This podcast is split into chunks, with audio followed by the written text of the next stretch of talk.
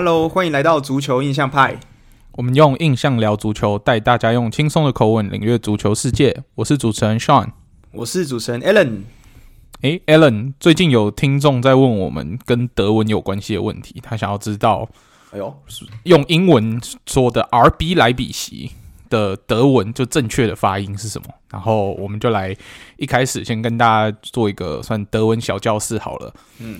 那 RB 莱比锡的正确发音是 RB Leipzig，然后它的全文其实不是 Water Bullen，不是 Red Bull，是 Rasenballsport，就是草地球运动。因为德国他们的足球球队的有一些特殊的规定，就是我们之前讲过那个五十加一的规定的关系，所以他们企业不能直接。冠名在球队上面，所以他们就很巧妙利用缩写，诶，刚好 RB Rasenb 靠地球，然后跟 Red Bull 的 RB 缩写是一模一样的，所以他就很巧妙利用这个规定，把这两个结合在一起，放在球队的名字上，也是一个很聪明的行销策略。可是你们多特不是有股票，那为什么它可以叫 Dortmund？哦，我们多特股票是他利用这支球队去成立一间公司，也不是说有一间私人企业去持有它。哦，就是是这支球队想要有冠名赞助就对了，他不想要这种冠名的感觉。没错，没错，因为像他的最大赞助商是 Evonik，可是他也不要变成 Evonik Borussia Dortmund，对不对？哦。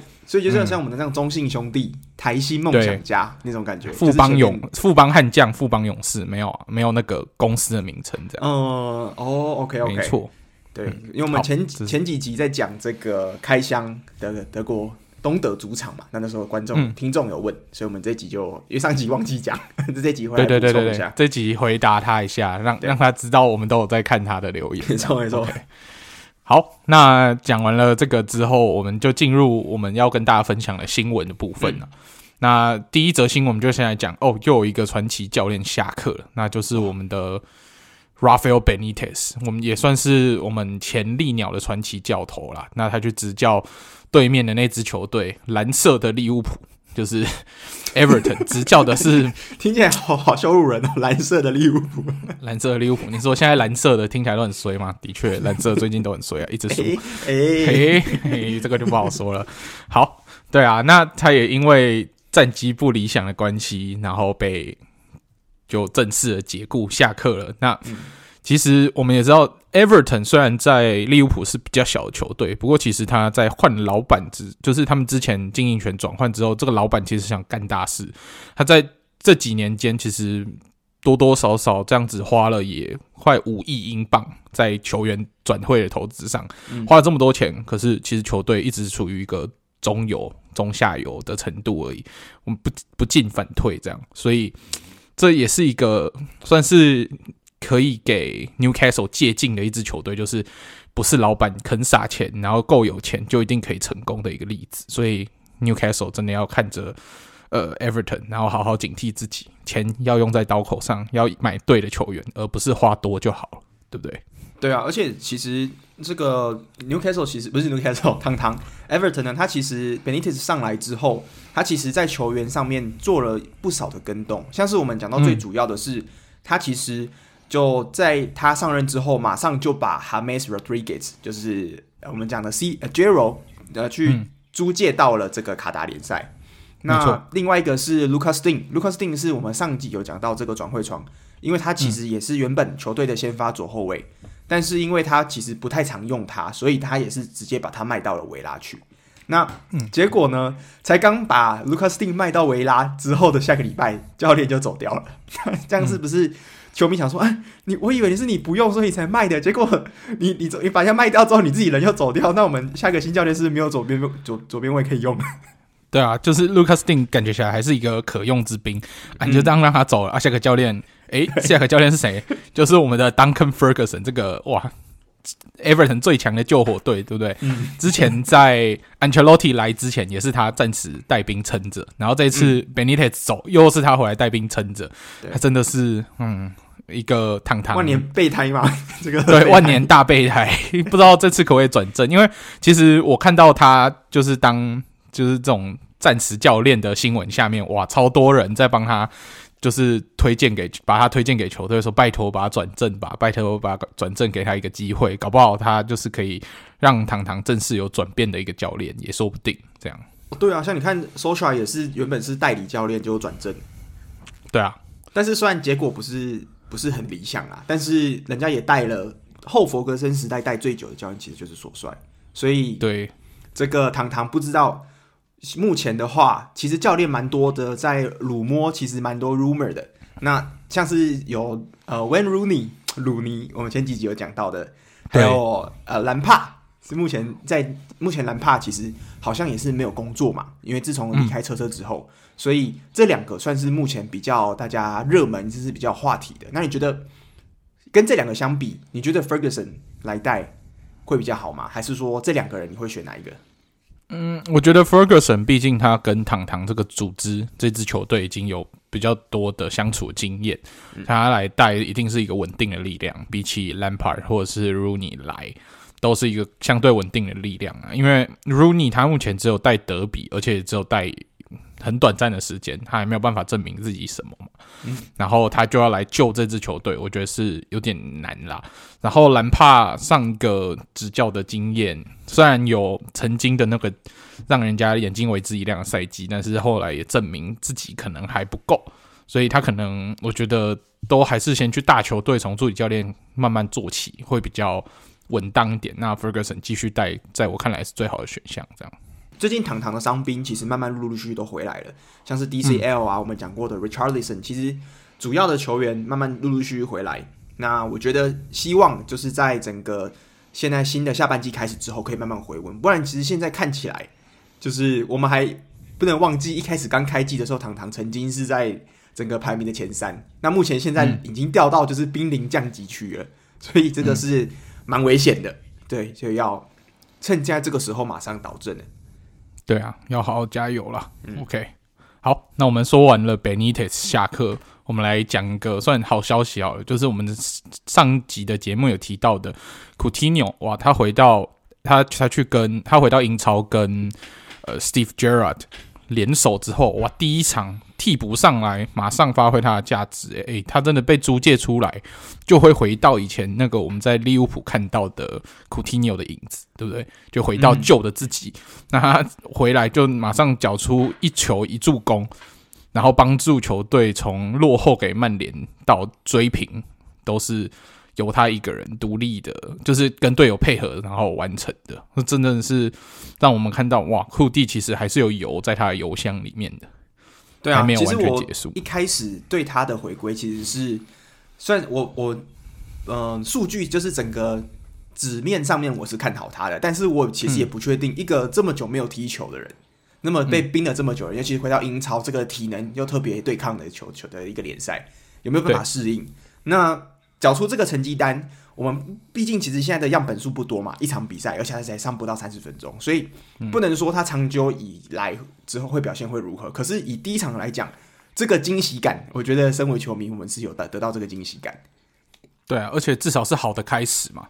人家说好的开始是成功的一半，嗯、那目前已经是成功一半了啦。那对啊，接下来要看的就是 Gerrard 能不能给他稳定的上场时间，还有他自己。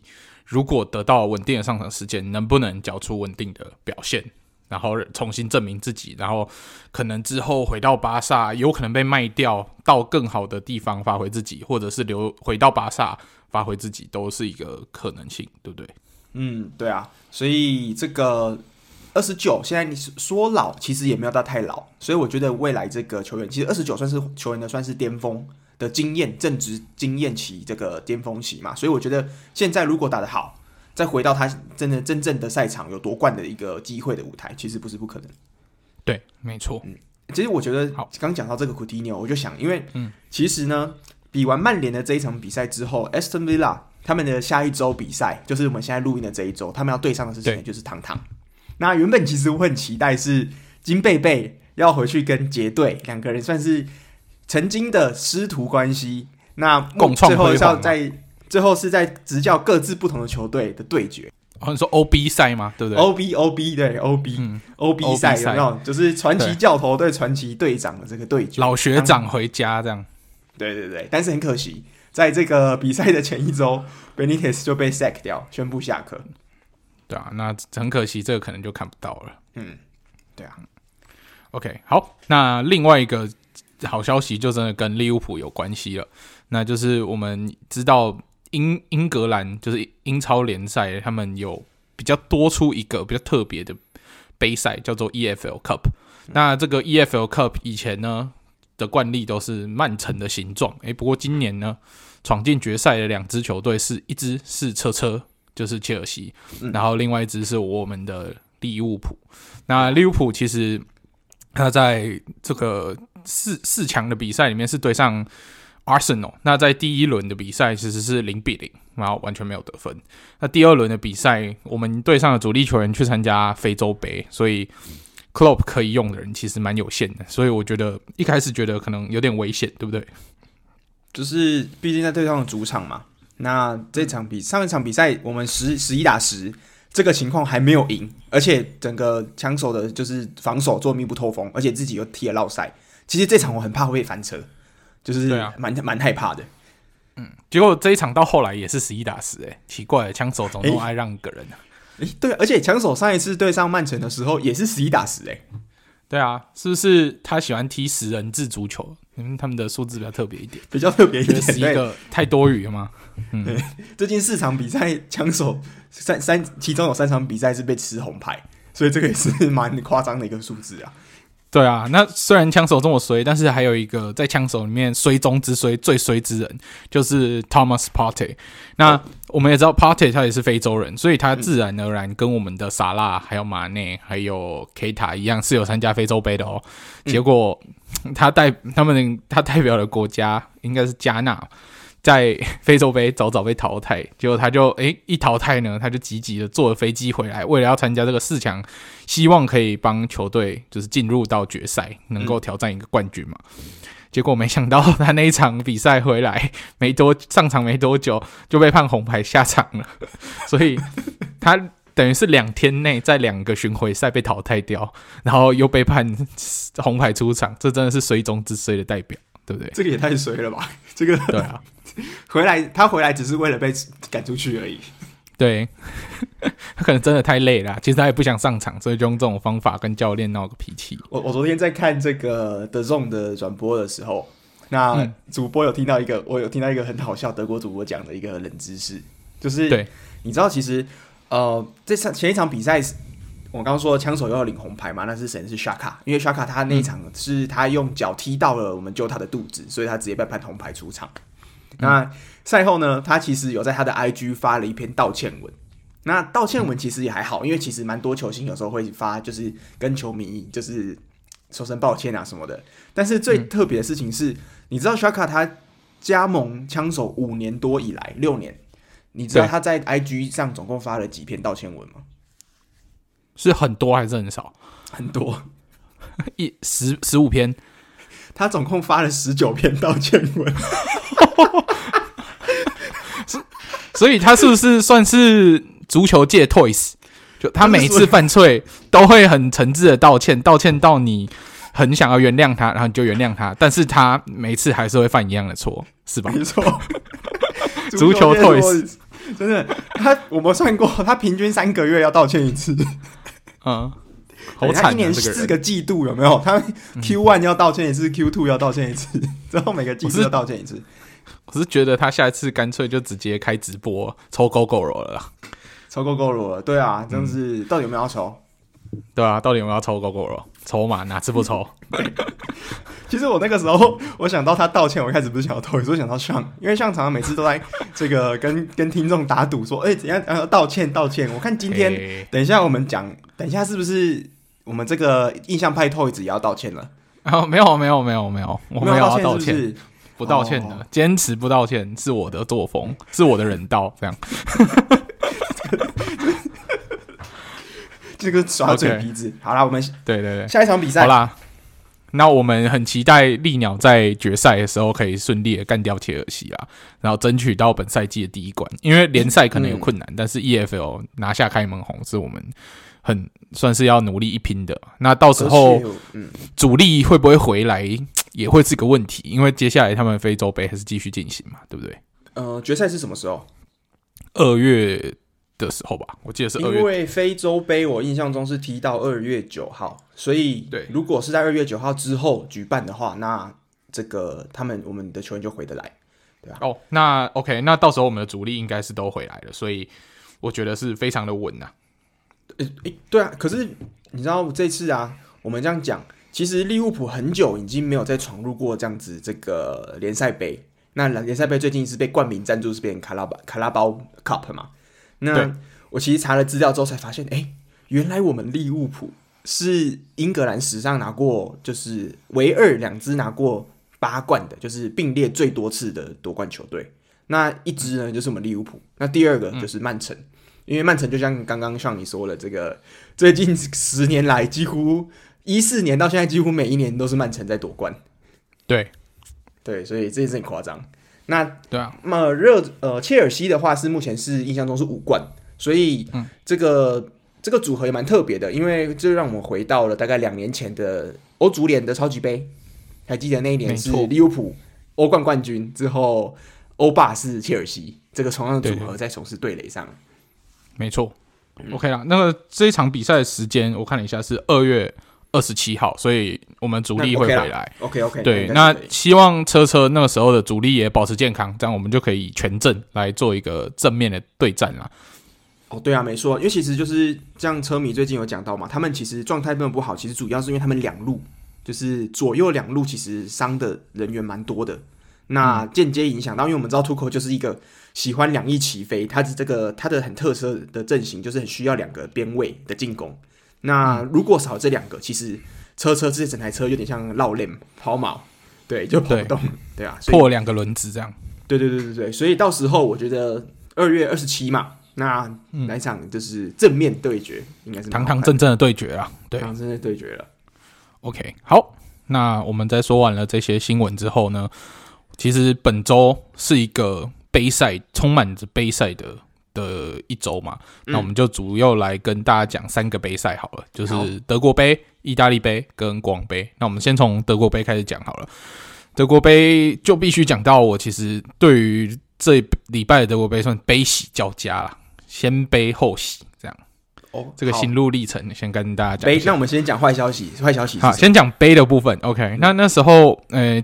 这礼拜的德国杯是有好几场比赛嘛？那我会关注的比赛也其实只有两场。那当然是先关注多特对上圣保利的比赛。那圣保利其实虽然是德乙球队，不过他目前在德乙是排名第一，所以很有机会在明年德甲赛场上看到他。然后就算不说他明年会上德甲，也知道说圣保利其实在德国。这边是一个蛮有历史的球队，然后他也培养出蛮多好的球星，所以算是一个蛮有历史底蕴的一支球队。然后对上多特，虽然我觉得多特应该是可以轻松过圣保利，因为毕竟是对低层级球球队嘛。结果没想到这场比赛看到我快吐血了，因为多特的中场有跟没有是一样的，他那个中场传球完全就是没有办法过得了。呃，圣保利的中场或者是后卫，就每次只要一传出去，圣保利就有球员在前面截断，然后所以所有的球都进不去。然后我们自己有两次的单刀机会都自己浪费掉，然后踢得太正被门将挡住。然后圣保利的门将也真的很强的把这些单刀都一个一个挡下来。那当我看到这种应该进球没进球的机会这么多被浪费掉的时候，我就知道这场比赛可能是大事不妙了。就是把自己的一手好棋好牌砸掉了嘛？因为其实账面实力来讲要碾压，嗯、可是你两次的这个单刀不进，这个是很亏啊。因为其实两你这两次都进就两球了，你就不会输了。嗯，对啊。而且圣保利其实他一开始四分钟的时候就先进球，给多特一个算很大的警讯，就是圣保利这支球队不是你想象中的低层级虐菜。就是可以被虐的球队，不是福尔特等级的啦。对对对对对，不是可以被轻松碾压的球队。但是多特还是没有在这个进球之后醒过来，就连单刀都没进嘛。那后来又在中场结束前没多久，又一个 on goal 把把把自己的劣势拉开到零比二。那在下半场其实也只有靠着哈兰的一颗进呃一颗罚球 penalty 进进一球。那哈兰整场其实也一直想要创造出机会，但是很可惜都没有机会。那这场比赛最后多特就以一比二输给了 St. Pauli，在德国杯被淘汰。所以我们做的德国杯连霸的春秋大梦呢，就在这里被粉碎了。所以目前。多特能争取的荣誉只剩下德甲跟欧霸，对，那德甲的部分，多特的稳定性再继续这样下去，我觉得应该也是越离越远的啦。对，那欧霸的部分，其实欧霸也很多强队，你在德国杯都拿不了冠军，欧霸要称冠，以我们的防守不做点什么的话，我也觉得很难，所以。多特真的要好好加油了，而且我记得欧霸的德甲球队不少，对不对？其实蛮多，没错。今年这一届的就是德国的球队有药厂啊、法兰克福啊、我们啊这样子。红牛是不是也有？还有红牛，对。所以其实一堆德甲强权也在里面，所以也不好混啊，对不对？然后我想，就我刚刚为什么笑呢？是我想到那个去年这个时候，我们在笑拜仁被那个 Kiel 打败。之后笑被哎输德乙球队笑死，结果今年球队今年风水轮流转，直接换换多特被德乙多特输。台。对对对，不过在多特输掉之后呢，就有一个蛮令人震惊的消息，就是哎，其实这样子德甲，嗯，对，就是在德国杯历史上就有有拿呃近三十年以来有拿过冠军的球队，就全部被淘汰了。啊，拜仁也被淘汰了，对不对？对，拜仁被门兴淘汰了。门兴后来是输给了，也是输给德乙球队，所以我们德政拜仁比德乙还要烂。诶，连续两年这样子的印证，OK 吧？OK 吧？OK 吧？就这样子，透过德国杯又得到了一次印证。所以我发现，就是那个德甲不是叫 Bundesliga 吗？那对德乙叫做 Zweite Bundesliga，就是二德甲嘛。那我才发现，其实这不是二德甲，是德甲二点零的意思。没有，就是、其实不是。不是 Bundesliga，呃，不是 Zweite Bundesliga，是 Bundesliga Two，对，Two。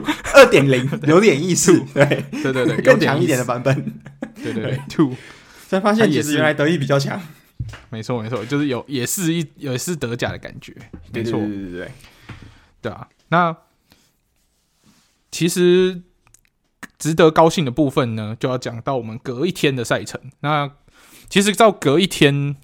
呃，门兴以三比零输输给了汉诺威，就是这支德乙球队之后，就是正式宣告我刚刚说的三十年以来所有拿过德国杯的球队都被淘汰。这样，对啊，那这那这一天的赛程，其实我最关注的是巴登符恩堡内战。那由北巴登的霍芬海姆要对上南巴登的弗莱堡。那那一天我就觉得说不行，我的最心爱的多特蒙德已经被淘汰了，我。住的这个，我住的这个弗莱堡不能再被淘汰啊！所以我那天就晚上拿了一杯牛奶在在，算是为我们球队加油啊。那为什么喝牛奶呢？是因为 Schwarzwaldmilch 就是黑森林牛奶，是我们弗莱堡的赞助商，也是我们弗莱堡的精神支柱啊。所以喝着牛奶有牛奶的力量，我们一定是可以战胜对手。那的确，这场比赛我们全场不是进四球，其实进了五球，因为连霍芬海姆进的那一球也是我们进的。所以就是你全包就对了，对对对，我们自己全包了所有的进球，这样，然后最后就以四比一顺利碾压霍芬海姆。哇，这场比赛其实如果想要看很好看的体系足球跟反击足球的，我觉得这场比赛 highlight 可以找出来看，因为弗莱堡的所有反击真是踢的教科书、教科书等级的，然后在这种禁区短传的部分，这个配合真的是无懈可击。那这也可以印证到之前我听人家在讲。弗莱堡为什么在这一季可以有这么稳定的表现？是因为你看教练十年了，然后整个体系很完整，然后球员这固定这些先发班底，其实也都合作蛮久，你就可以看到这个球队的默契到现在已经是蛮成熟的，所以在这场比赛完全发挥了淋漓尽致，然后连我们算备受期待的沙德哦，这一场也是有一颗漂亮进球，本来一开始以为是对。可惜哥，我们原本以为真的可惜哇，是不是 offside？结果去看了一下 VAR，越看越不对劲，诶，结果判了 onside，所以这球进球算，所以可惜哥又再进了一球。我觉得他可能会是我们弗莱堡未来最值钱的球员，搞不好也可以卖出高额的转会费。那未来也有可能是德国队的国家队成员之一。这会不会有点像是这个卢卡·瓦什米那种感觉？他的二世有没有一样是德国的年轻小将？欸、他的天赋搞不好比卢卡·瓦什米还要高。哦嗯嗯，对，就是卢卡·瓦什米好像就是如果我们现在这样是马后炮来讲的话，我觉得卢卡·瓦什米他的生涯巅峰好像就是在福堡的最后一年之后就 对啊，慢慢的往下往下往下往下。其实这样看起来是不是他当初没有离开弗莱堡，就是继续当我们球队的主力？搞不好他在这一季我们球队会有多一个进攻点，整个在争夺欧冠其次的。算是有力进攻的武器就会多一个，那很可惜，他现在在狼堡没有办法为我们做出这样子的火力支援，对吧？对啊，因为你们的史上最强替补嘛，应该是德甲史上最强替补之一的 Nils Peterson，最近其实这个出场几率，我觉得感觉好像比过去这个三四年来讲少了蛮多的，就是我觉得他有点有点慢慢的，好像有点老大哥要交交棒给年轻人去干大事这种感觉，他其实最近比较少上场。对啊，不过其实我们如果真的要认真推荐弗莱堡的看点的话，我觉得有几个人可以推荐。一个是呃这一季表现很好的后卫 Nico Schlotterbeck，那他最近也常常会入选德国国家队。然后还有我们的队长 Günther，哇，他这这一季表现也是非常精彩。嗯，然后还有呃意大利我们队正宗的意大利人 Grifo，那他的表现也是。在本季也是相当的稳定，这样子。所以如果想要看弗莱堡的话，想要支持小球队，我觉得这三个可以算是你关注弗莱堡的时候的重点。嗯，欸，所以你这样听起来，你们是一个以团队足球来进球，就是好像听起来没有什么特别的，像是我们像我们说利物浦有很很强大的射手，就是一个人进十几球，嗯，感觉他是比较团队，每个人分散都一个人进一点，一个人进一点这种感觉的一个一个团队，对不对？没错，没错，我们是比较团队型的一个球队，所以喜欢看团队足球的一定会蛮喜欢我们的球风这样。嗯，而且，我现在讲到这个弗莱堡，我就想到，听说你们弗莱堡这个赞助商就是黑森林牛奶，除了牛奶之外，有一个很强的东西叫做巧克力牛奶，听说来的弗莱堡必喝的，是不是？对啊，这个。来弗莱堡必喝这一点，应该是 Alan 可以为大家好好的介绍的吧？这个巧克力牛奶神奇之处，对不对？对了，我刚刚尝试，其实原本没有要讲这一段，我自己加进来的。想 介绍一下弗莱堡的这个巧克力牛奶，就是我们知道巧克力牛奶特色就是巧克力牛奶你要怎么喝才是最好喝的？其实不是甜，嗯、其实巧克力牛奶如果甜就不好喝了。就是对，我觉得最重要就是那个巧克力的香，那个可可的感觉，嗯、之后配上这个牛奶滑顺。对不对？但是就像我们在喝红酒一样，有这个甜甜的香气，嗯、可是它没有这个甜甜腻的感觉。那我觉得弗莱堡的黑森林牛奶在这一块上面做的很好。嗯嗯，完全同意。所以有机会来佛莱堡的人，一定要去超市买玻璃瓶装的巧克力牛奶喝喝看，你就会知道 Alan 的感觉。而且记得一次买两瓶，因为你喝完一瓶之后，你会恨不得再冲去超市买第二瓶。对每次 Alan 来都是我，他来之前我会先买好一瓶，他来就可以喝。然后他要走之前再带他去买一瓶，带带回家当伴手礼。这样。我之前不是去拜访你吗？之后那个我每次你都问我说：“哎、欸，啊，你有没有想吃的东西？”有时候有那个冰箱，先帮我巧克力牛奶先放一罐在里面。对对对对，之后我一到开始就喝，喝完之后我们出门之后，我再 我再去买一罐回来喝。对，再继续去买。没错，这就是来弗莱堡的算经典伴手礼之一啦。嗯。伴手礼真的就是算是隐藏的哦，因为其实正常来讲，来弗莱堡大家不会知道这件事情。可是如果你真的来久了之后，内、嗯、行人，内行人就懂这个私房私房饮饮料吧，我会这样讲，私房饮料。对，没错。好，对啊。OK，那这是关于弗莱堡的一个算小撇步啦。好，嗯、那我们再说回来德国杯，那我们来讲一下现在德国杯剩下来的球队，诶，刚好配分配的蛮平均的，就是四支德甲球队。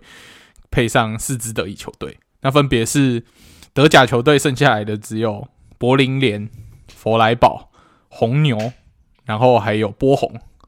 那剩下的德乙球队呢是卡苏尔，然后汉堡汉堡的汉堡跟散波利，然后还有汉诺威啊，刚好这就是一半一半这样子。那在这些球队里面呢，就是离就是离上一次夺冠最近的是在一九九一年的汉诺威。哇，那也是三十年前的事情嘞，对不对？三十几年前的事情，他是九一九二赛季，所以刚好三十年前的赛季，他拿过了德国杯冠军。那再上一个呢，是一九八六年的汉堡，然后再上一个可能就要追溯到一九五五五四五五还是五五五六的卡尔斯鲁。哇，这个就有点不可考了，是吧？这个蛮刺激的。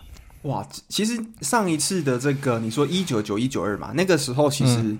整个东德西德啊，刚好回到我们新年主题。其实那个时候的德甲才正式就是把东西两个德国的联赛合并在一起。那个应该是第一季，不然就是第二季的德国杯。嗯，没错。所以这么久以前呢，哎，那时候我都还没有出生呢。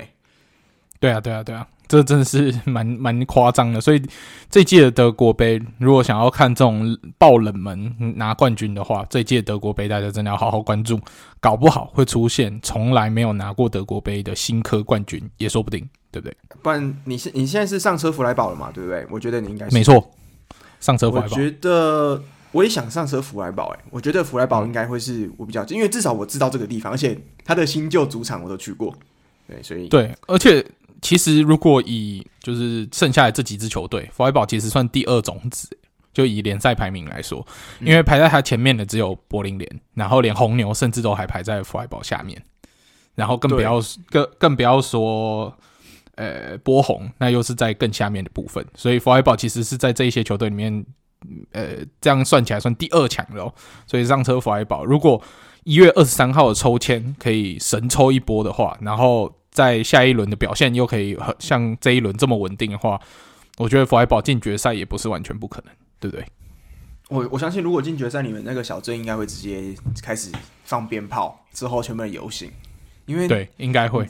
你们是一支五六年前还在降级区边缘的球队，那现在这几年这样子越打越好，嗯、结果今年竟然可以好不容易要摸到这个夺冠的感觉，你看这个奖杯其实已经距离很近喽，八强了。对啊，所以如果真的在夺冠，我相信要不要这样球衣靠一件下去？我我已经说了啊，就是我有两个条件会买弗莱堡球衣，一个是德国杯冠军嘛，哦、另外一个是明年弗莱堡有欧战可以踢，就不管是欧霸、欧冠还是欧协，我都会买弗莱堡球衣。前对，就是前七名的意思啦，对不对？就是前七名的之后，如果有德国杯的话，OK。那个德国杯如果有的话，我连那个德国杯章都上上去，好不好？可以吧？可以有、哦。Okay 啊、好，那关于德国杯，我们还有另外一个算冷知识要跟大家讲一下。嗯，其实德国杯的历史长流看来，就是不就包含它的前身，就整个德国杯的历史，从一九三四三五开始，对，开开始，但那时候还不叫呃 DFB Pokal，那时候叫别的名字。那这个洪流这样看起来呢，其实有两支球队，它其实已经不在现在的德国。是现在邻国是在奥地利，那分别是维也纳迅速跟第一维也纳。那那个时候维也纳你也知道，奥德国、奥地利都是说德文。那那个时候他们是 就合，因为历史的因素，所以合并了在一起。所以反而这两支维也纳球队也可以参与到大德国杯的比赛，然后也顺利拿到冠军。所以在整个德国杯历史上，其实是有两支非德国球队的，这是一个蛮特别的历史。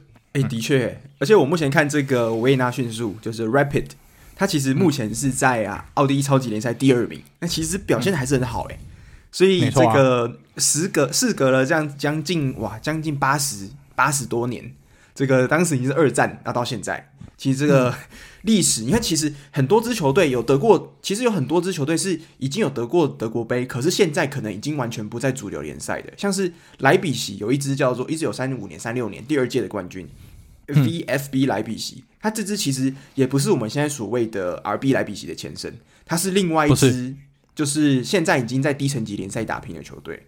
对啊，所以。我觉得这个看到这个活历史，目前还活跃在这个五五大哎，不是五大联赛主要赛场上面，我觉得还蛮觉得感人的。因为你看，像第一届的冠军纽伦堡，现在已经到德乙去了，嗯，那什么时候上来不知道，不知道。对对对，好，那我们说完了就是让我忧喜参半的德国杯之后，我们要来往南移到意大利去。那意大利杯呢，我只有关注我最喜欢的球队，就是国米的比赛。对，那国米在意大利杯是会对上 Empoli。那这场比赛其实也是踢的算是惊涛骇浪的，差一点让我以为，哎，继第继呃多特蒙德之后，难道我第二支喜欢的球队要在杯赛被淘汰了吗？没有办法完成，就是国国内小三冠王的这个野望要在这里被粉碎了。上一集刚讲完，直接梦梦碎。对对对对，就上一集刚讲完，然后就刚吹完，结果就这样梦碎，好像有点尴尬。结果，嘿，没有。那个国米还是够争气的。那一开始，Sanchez 哇，就是在超级杯绝杀的 Sanchez，我延续了他在超级杯的好脚感，在十三分钟就先进球。但是，一直到嗯六十一分钟的时候，我们又被 Empoli 进球。然后到了七十六分钟，又有一个更尴尬的是，我们门将算有点太急躁，然后让球撞到自己，嗯，形成一个乌龙球状态，让 Empoli 取得二比一领先。那这个领先呢，一直到了九十伤停补时时间都开始的时候，我们才靠着我们的 Ranocchia 的很漂亮的凌空抽射，帮我们追平了比数。那个时候，我看到那颗凌空抽射的时候，我真的是尖叫出来，因为哦，至少有延长赛，那再怎么不济，应该也有 PK 可以看吧？就是至少续命成功，没有像利呃，没有像多特蒙德在后面的进攻就是疯狂进攻，结果完全没有什么效果。但是 Ranocchia 的这个进球真的是。救了我们一命啊！这是神救一波，然后顺利的把比赛带入延长。那在延长的时候，我们本来就是每次只要看延长就会很期待 PK 嘛。嗯，那在上次超级杯没看到，诶，这次意大利杯又看不到了，因为 Sensi 在一百零四分钟的时候踢进了领先的一球。那之后，呃，国际米兰也很顺利的把这个三比二的领先就守住了，所以国际米兰也顺利的以三比二。就淘汰掉了 Emboli，晋级到了下一轮。那目前意大利杯呢，也是进行到了八强的部分。没错。那目前，呃，国米这边下一轮要遇到的对手是由魔力鸟率领的罗马，哇，也是一个不好惹的对手。哦、这个最熟悉的敌人回来了。对，那在签表的另外一侧，我们的同城好兄弟 AC 米兰要对上拉齐奥，哇，哇所以一人对付一边罗马球队，对不对？现在就是罗马跟双德比，有没有？这有点像是两两个系这样互相联谊的感觉，没有？男生算是对两个城市，而且都是同用同一个球场哦，对不对？对像国米跟米兰。用同一个球场，然后拉齐奥跟罗马用同一个球场，嗯、所以然后又就是互相，所以就是米兰跟罗马的城市之间的对立会在会上演两次哦。那所以如果是米兰人跟罗马人，应该会就是全力支支持，就是哪一天比赛就全力支持自己的球城市这样子，蛮刺激的啊。嗯，嗯，好，那在签表的另外一边，尤文要对上萨索罗，所以我们也可以看到罗卡特里要回老家了，嗯，蛮刺激的。这是唯一的看点啦。卢卡蒂里，对，之后另外一个是亚特兰大对紫百合嘛？对，那紫百合上一轮是用一个很残暴的比数，然后那场比赛也是踢得很残暴，淘汰掉了拿波里嘛。那要对上呃亚亚特兰大，这个也是蛮刺激的。我预期这会是一场血流成河的比赛了。那如果最后是亚特兰大顺利晋级，然后尤文顺利晋级，我会蛮期待看到亚特兰大踢尤文，然后把尤文踢爆了。哇，亚特兰大踢尤文，那应该是好看，我相信应该是好看。对，啊、对，那目前看一下这个刚刚上介绍的这个意大利杯的这个对战表嘛，我就发现一件事，嗯、怎么都是德都是意甲的球队啊？因为其实跟这个德国杯差蛮多的，因为德国杯其实就是德甲德乙各五十 percent 嘛。可是这里面，哎、嗯，除了最近一个闯到这个 KO 发射，就是呃 K 淘汰赛的球队是 Lecce，那嗯。其实除此之外，其实已经没有其他的是 Serie B 的球队，其他全部都是 Serie R 的球队，所以我觉得，哎，这个 是不是就像 A B 这个差距其实蛮大的，就已经归队了。嗯、对对对对，就是归队，有点像是内战，就是好像联赛二点零那种感觉了。没错没错没错，但是这也是杯赛如果顺利进行的话就是这样。那德国杯算是很爆冷的进行，常常爆冷。谁谁想得到？表现那么烂的门兴可以五比零踢掉踢爆拜仁，然后谁想得到五比零踢爆拜仁的门兴会被德乙球队三比零打爆，对不对？这完全谁想得到？然后多特会输给一个德乙球队，这也没有想到，对啊，没有想到。那爆冷有爆冷的精彩嘛？那维持传统有维持传统的好看，那我们就意大利杯继续观察下去喽，对不对？嗯，没错。好，那我们说完了意大利杯，我们再继续往南欧的另外一个国家前进，那就是到了我们的西班牙。哇，西班牙最重要的杯赛就是我们的国王杯 （Copa del Rey）。那国王杯的部分，马竞又爆冷，也算。算爆冷嘛？他算是遇到劲敌皇家社会啊，那二比零 被皇家社会淘汰，所以马竞的呃目前在联赛走得很辛苦以外，杯赛也没有机会了。所以马竞加油啦，好好的拼一下联赛，看看可不可以重振士气，回到跟罗呃跟皇马有办法一较高下的这个程度吧。不然这一季真的是有点惨啊。最近这个马竞的状况是真的很不理想诶。最近八场联，最近八场的杯赛加联赛，只赢了两场，那输了五场，平手一场。其实很不是我们上一届或是我们季初看到的马竞。而且这个这个最近呢，就是我觉得在防守端，我觉得问题比较大。因为防守常常你知道，就是在比赛后段，尤其是像上上一场这个对毕尔包那一场上上呃上上场比赛，也是七十七分钟、八十一分钟，又是我们之前讲的，就是马竞的比赛只要在七十五分钟之后打开来就可以了，因为通常那时候会被绝杀。嗯、那这次比赛呢比较早一点，马竞在这边是被三十三战四十七，提早这个时辰又往前一点点，半场左右就被对手解决掉。对啊，所以马竞这样子。我不知道你怎么看，但是我觉得马竞如果到现在这个杯赛歇，就是算是暂时告一段落，那好好的专心准备这个联赛，因为我觉得联赛其实以他目前的积分来讲，前四是绝对有希望。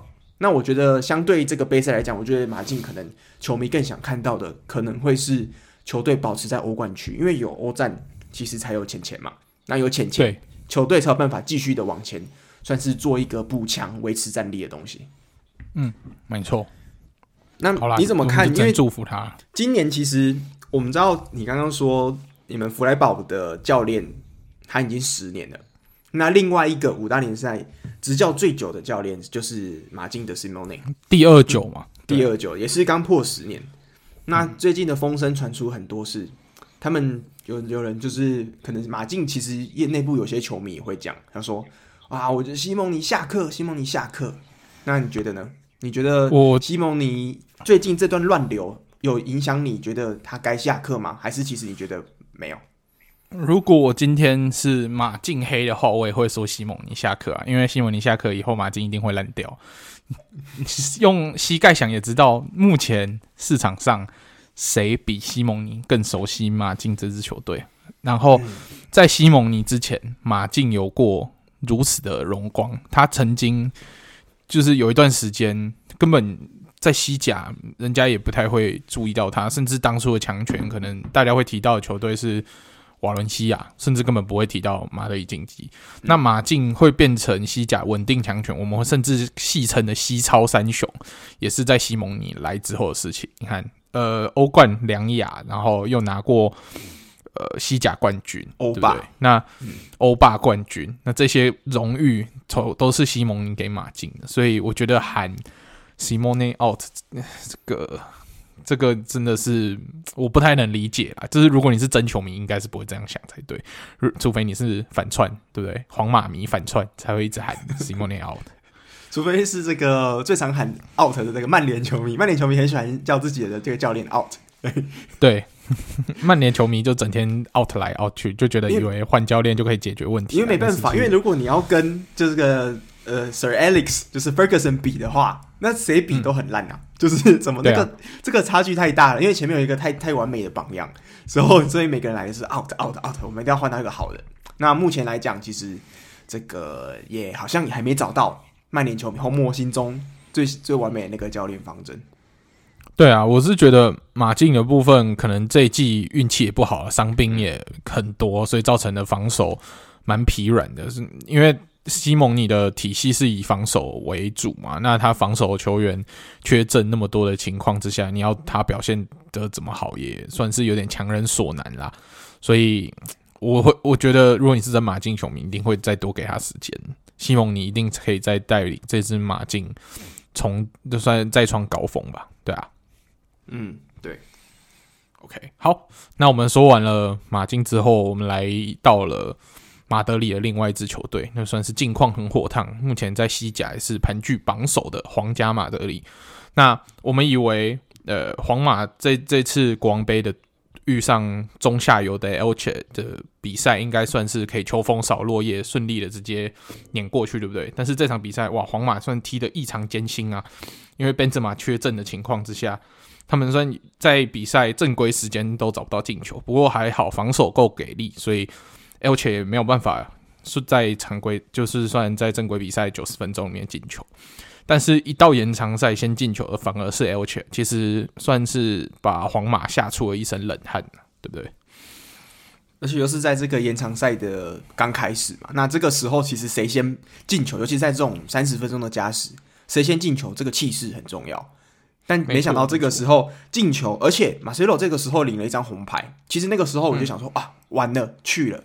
因为如果你是十个人打十一个人，那你要落后一分，很其实有时候很难追。因为除非你是一个说实在神来一笔，就是这种感觉的一个进球，不然的话，其实如果你要稳稳的去打，其实很难在十个人的基础底下打出什么样的一个突破口。那而且气势很容易溃散嘛。对啊，气势容易溃散，嗯、而且被人家随便一个快攻就是被打爆了，对啊，所以对对对，这个其实。这个当时其实我在看的时候，一百零三分钟，我那时候看到，我想说哇，完了，皇马要去了。对啊，可是你没有发现这场比赛其实越看安切洛蒂长得越像安西教练吗？因为其实这场比赛最后是靠着两个在板凳深处的球员跟教练说：“教练，我想踢球。”那就是 Isco 跟阿萨这两个平常在联赛常常看不到人影的两个球员。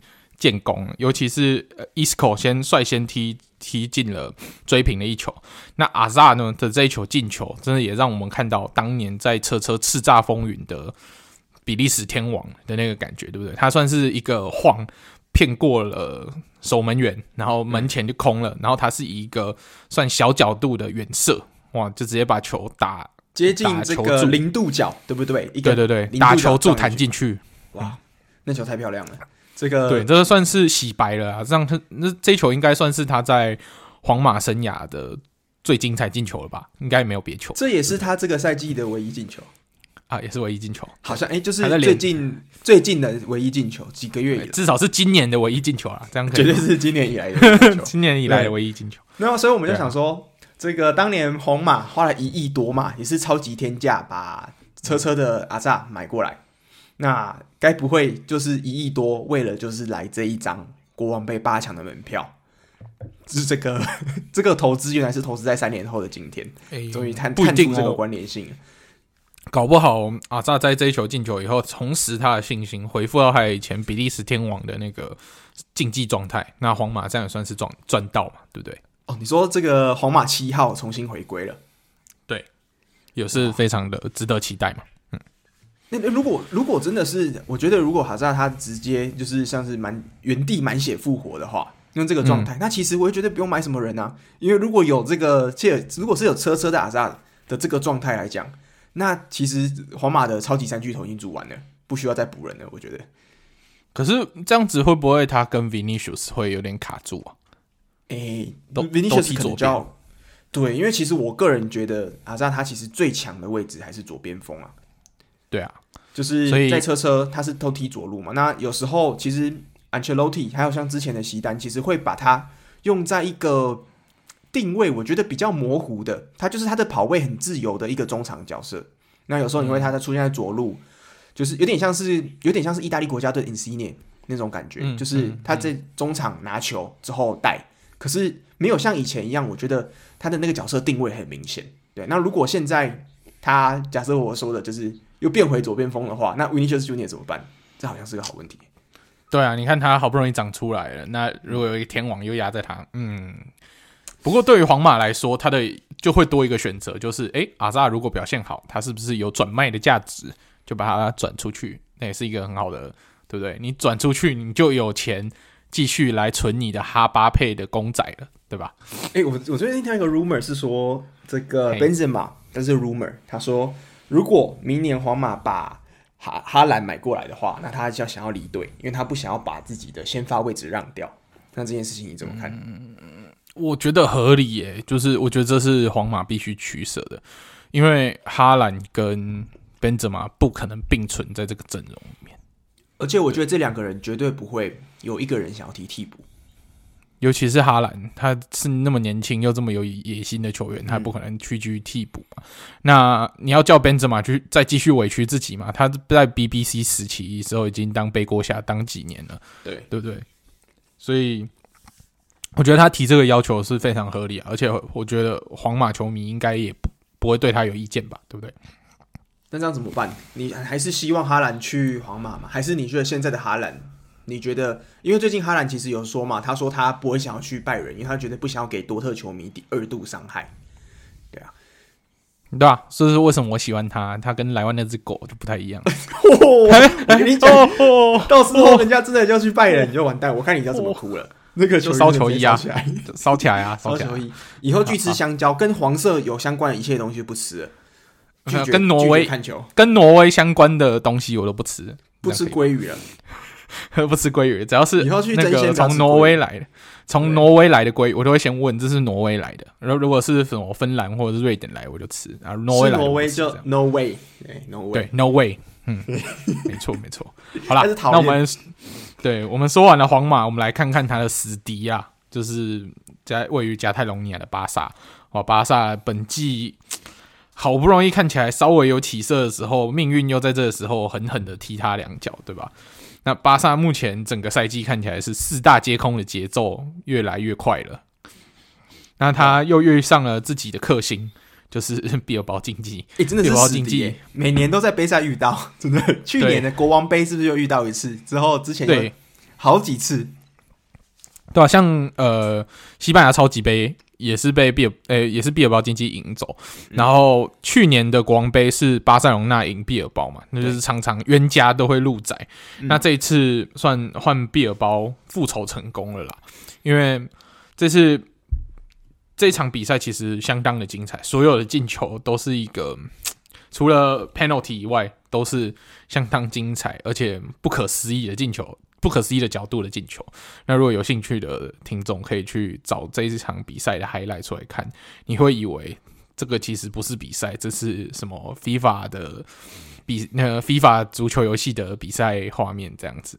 我觉得其实毕尔包的第一球两分钟那一球进球就已经够扯淡了，那球真的是嗯。就是我们有时候知道 FIFA 它这个游戏每每个赛季一出的时候会有几个 trick，就是几个射门的这个动作是官方可能他没有顾虑到这个非常 OP 的招式，那所有玩家就会在很奇怪的角度做出这个这样子的射门。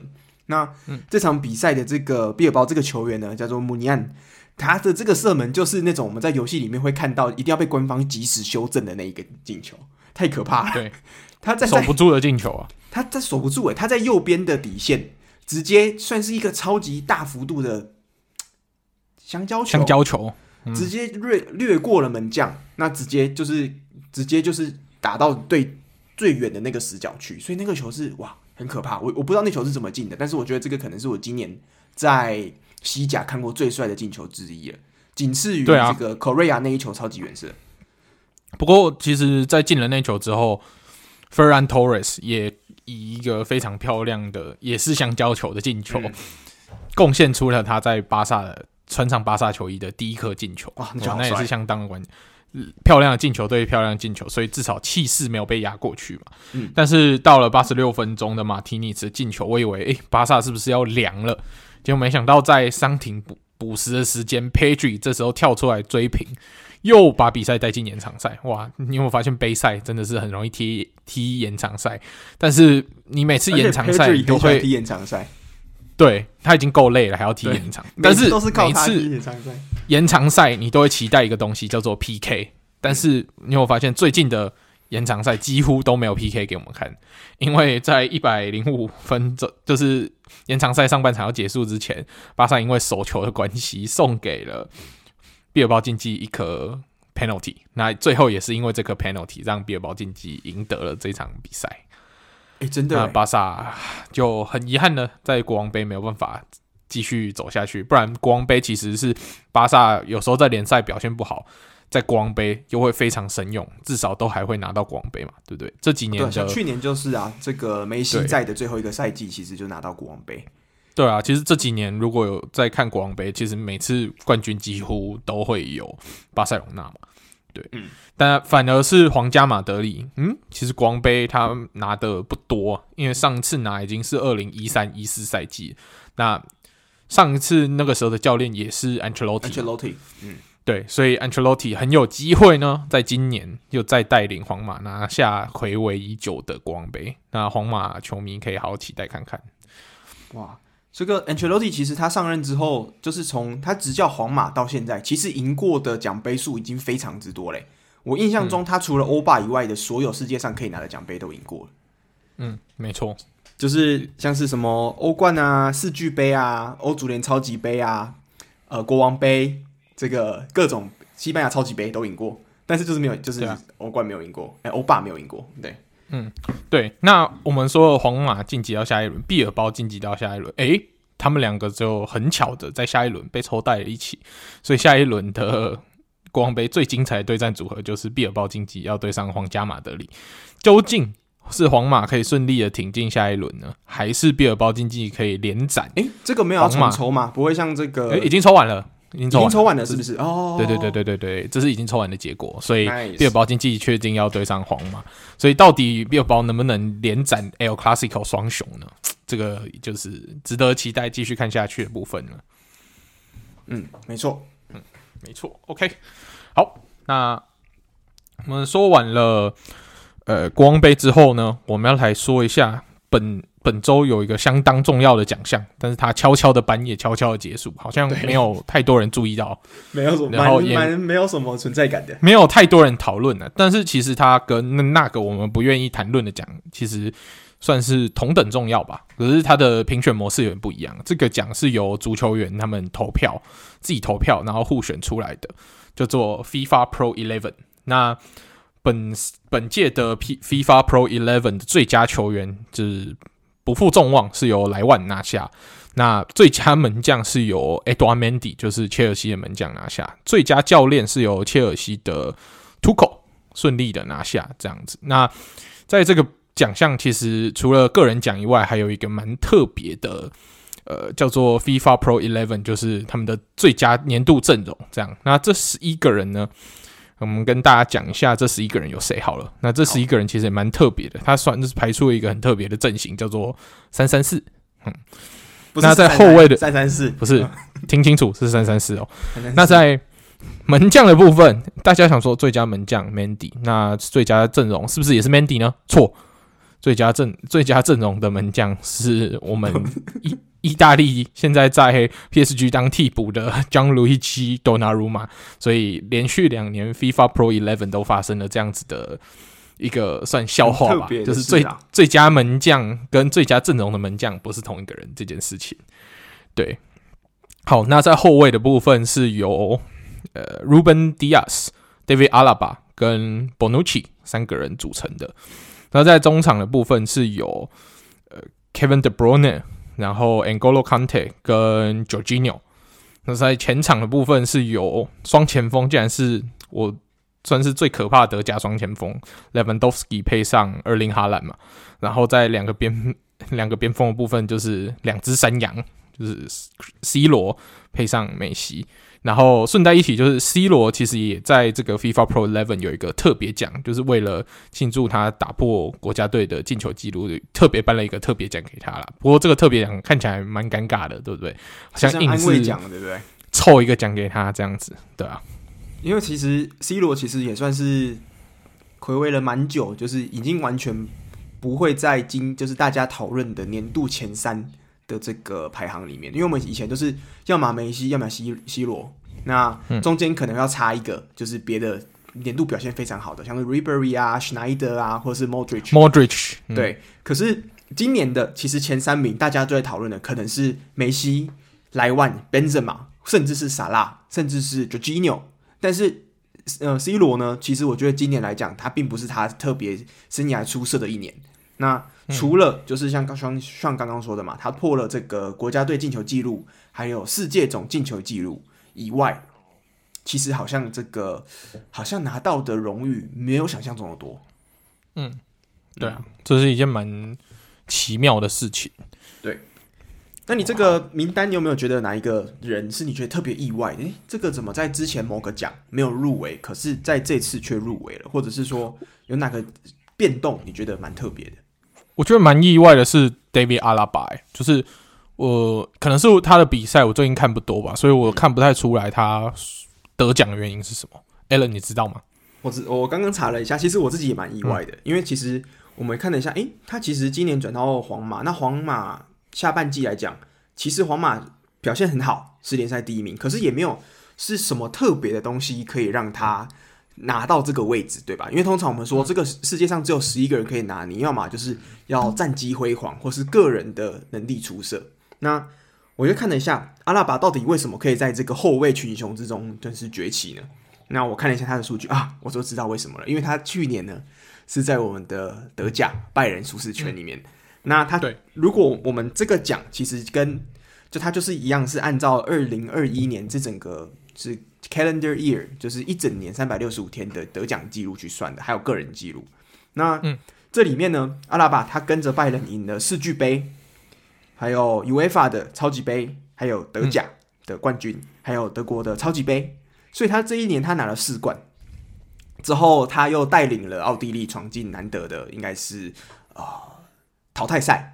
对，所以这个种种的组合呢，尤其是刚在拜仁舒适圈拿到这些奖，其实我觉得算是加分最大的一个一个原因啦。所以我觉得阿拉巴虽然这边我看了一下，哦，原来是因为这些奖，那好像也也 OK。而且毕竟这个其实都是球员之间互相投票投出来的，我所以觉得也没有什么好说，嗯，不值得或是什么东西的。我觉得也是恭喜阿拉巴，而且他这是生涯第一次入选到这个 FIFA 十一人的名单，嗯。的确啊，这个如果 Allen 没有补充这个的话，的确是会让人家蛮匪夷所思。但是经由 Allen 的这些资讯补充之后，哎，听起来一切都蛮合理的，对吧？对，因为其实如果要这样比，其实其他的后卫位置上赢的奖，可能都没有阿拉巴来的多。嗯，没错。嗯，好。那关于这个奖项，Allen，你还有除了阿拉巴以外要补充的小知识吗？哦，有有有有，我这边有几个我看到的，嗯、因为它官网上其实都有一些像是关于这个奖每一年的冷知识。那我这边提几个，那其中一个呢是 C 罗跟梅西这两个人，因为这个奖是从二零零七年开始颁的第一届，那中间就是颁到现在，嗯、那目前来讲已经十五届了嘛。那 C 罗跟梅西是总共蝉联了十五次，就是任何一届都没有缺席过。那也是，就是连续得奖记录最多的两个人，同时也是得奖记录最多。那当然，因为他们从来没有缺席过。那这次呢，比较特别的一点是，我们以前你要不要猜一下？就是今年的整个，就是在整个联赛全部十一个人名单看完之后，你有没有发现，这个整个欧洲球员里面，只有这里面只有一个人不是欧洲人，梅西。对梅西，那为什么呢？因为梅西是阿根廷嘛，那这也是破纪录哦。因为其实这是这个奖颁到现在这么十几届以来唯一一次，就是只有一个非欧洲人入选过。因为以前其实你知道，像是苏亚雷斯啊，或是呃内马内马尔都有入选过，嗯、对，都有入选过，或者是呃印象中呃迪玛利亚可能也有入选过，还有 David 啊呃那个 Dani Alves 好像也有入选过。嗯、那今年呢？就是唯一可惜的，就是南美洲还有世界其他各地入选的只有一个人，就是梅西。那剩下的十个人是全部都是欧洲球员，那也是史上最多欧洲球员入选过的一次。对，诶、欸，那是不是也代表了，其实欧洲的足球实力跟南美洲其实越拉越开，然后南美洲的足球水平水准其实下降了不少？诶、欸，其实我觉得是诶、欸，因为如果我们这样讲，就是、嗯、你你可以讲出就是。南美洲好了，我就包含阿根廷跟巴西，有哪一个是你觉得最有可能在未来成为天王等级的球员吗？好像 Vinicius Junior，Vinicius Junior，对。但是当我们觉得 Vinicius Junior 会是未来天王级的球员，你就知道好像这个我们的选项比较少了，对不对？就是。嗯文秀就是在今年之前，在在被傻物嘴到变成天王级之前，其实没有人会觉得他很强。但是，没错，对我们今年他的表现的确，我觉得是太太强了，就是真的是巨星、嗯，眼睛为之一亮。对，嗯、但是在之前，我们没有人会讨论到 Vinicius Junior 说他可能会是这个南美洲未来的最强的人。以前顶多一直笑他是什么巴西 Kingsley Coleman，对不对？空彩王之后，对被进球效率很差，被霸凌，对。对但是现在变成超强，对吧？所以感觉好像这个有一种好像足球的天赋慢慢往整个欧洲去集中的感觉。我不知道这是我的错觉还是怎么样。但是应该说天赋欧洲跟南美洲可能差不多，可是可能欧洲的青训系统把整个球员的潜质开发的比较完整，而不像南美洲可能比较多的是天赋的展现，可是没有一套比较科学化的系统去培养。所以造成可以长出来的幼苗就不如欧洲这么多。我我在想是不是这样的问题？有可能，嗯，有可能。因为其实我们看了过去这十几届的颁奖啊，其实巴西球员其实，在历届以来，就是总共有十一名不同的，呃，就是总共有十二名不同的巴西球员，就是有被选入过这个名单里面。那所以像什么之前的卡卡啊，或是像是内马尔啊这些球员，其实都有都入选过。可是今年是唯一一次。没有任何的巴西球员入选的一届，所以其实也代表目前的巴西，就像我刚刚说的，目前有一个断层带。那明年搞不好就不一定，搞不好明年 Vinicius Junior 就入选了也不一定。嗯，有可能呢、啊。对啊，相当期待啊，他可以成长成到什么地步，对不对？对啊，对啊。还有一个我觉得蛮特别的，第最后一个，嗯，就是我们知道 C 罗十五十五次的得主嘛。那今年终于，Ruben Dias 又再次就是第一次首次入选到了这个十一人名单。那我看了一下，哎、欸，其实你知道这个葡萄牙其实他的人才其实是很多的。那以前的巨星其实出的也不少，可是 Ruben Dias 竟然是这一个奖的史上的第二个，除了 C 罗以外的葡萄牙人入选。诶、欸，是因为在 Figo 时代还没有这个奖吗？对，因为他那个时代还没有这个奖。嗯、那他的晚期之后。就才有这个 C 罗崛起，那从那个时候开始才有这个奖，所以我觉得刚好啦。啊、嗯，不过 C 罗崛起的时候，我们那时候都戏称葡萄牙国家队是 C 罗跟他的快乐小伙伴嘛。对，是到了 C 罗的中晚期，像到现在才慢慢的看到，哎、欸，比较阵容完整的葡萄牙国家队有 Dias，然后中场甚至有 Bruno Fernandes、有 Moutinho 这些人，还有 Jota，嗯。对，还有 Jota 在支撑着这支国家队，不是单单单靠 C 罗而已。对啊，所以我觉得这个算是也蛮可以理解。但是未来会不会有更多的葡萄牙人？我相信是会有的，尤其是 B 费，对不对？他的表现如果可以表保持的很好的话，我相信他之后入选也是有可能的，对不对？哦，对，其实 B 费他今年他的差距其实蛮接近的。其实 B 费我在这边有一个数据是，他其实跟呃。就 Jorginho 的票数其实只差了呃几百个人的票而已，就是在总共、嗯、其实他的数据是非常接近，就可以入选到十一人名单。那在这也是里面最接近，就是可以入选，但是没有入选的遗珠，就是 B 费、嗯，对啊，所以其实他入选，而且再加上其实我们看到最近两场比赛，B 费缴出了两球两助攻这样的成绩，其实我们才在讲说 B 费怎么好像熄火了，怎么消失了。那目前他其实最近的联赛有表现。慢慢有打回来他的信心，那我觉得这个是一个绝对是对曼联来讲很重要的事情。嗯，没错。好了，那我们也就是继续观察这些球员的精彩表现，来期待明年这样的这个奖项的最佳阵容会有怎么样的新人出现吧？对不对？嗯。诶、欸，我好，我们讲到这个最后一个点好了，就是这礼拜我稍微瞄了一场比赛的 highlight。那这场比赛是哪一场呢？就是莱斯特城对上热刺这场比赛，不知道上你有没有看？哦，这场比赛我是没有看，但是我知道这场比赛有一个惊天大结局嘛，对不对？对，这个有点，你知道，很多其实看球的人可能看到加时之后，如果球队是还是处于落后状态，可能就想说啊，去了去了，这个应该是追不上，就算进球了也就平手而已嘛。可是这一场。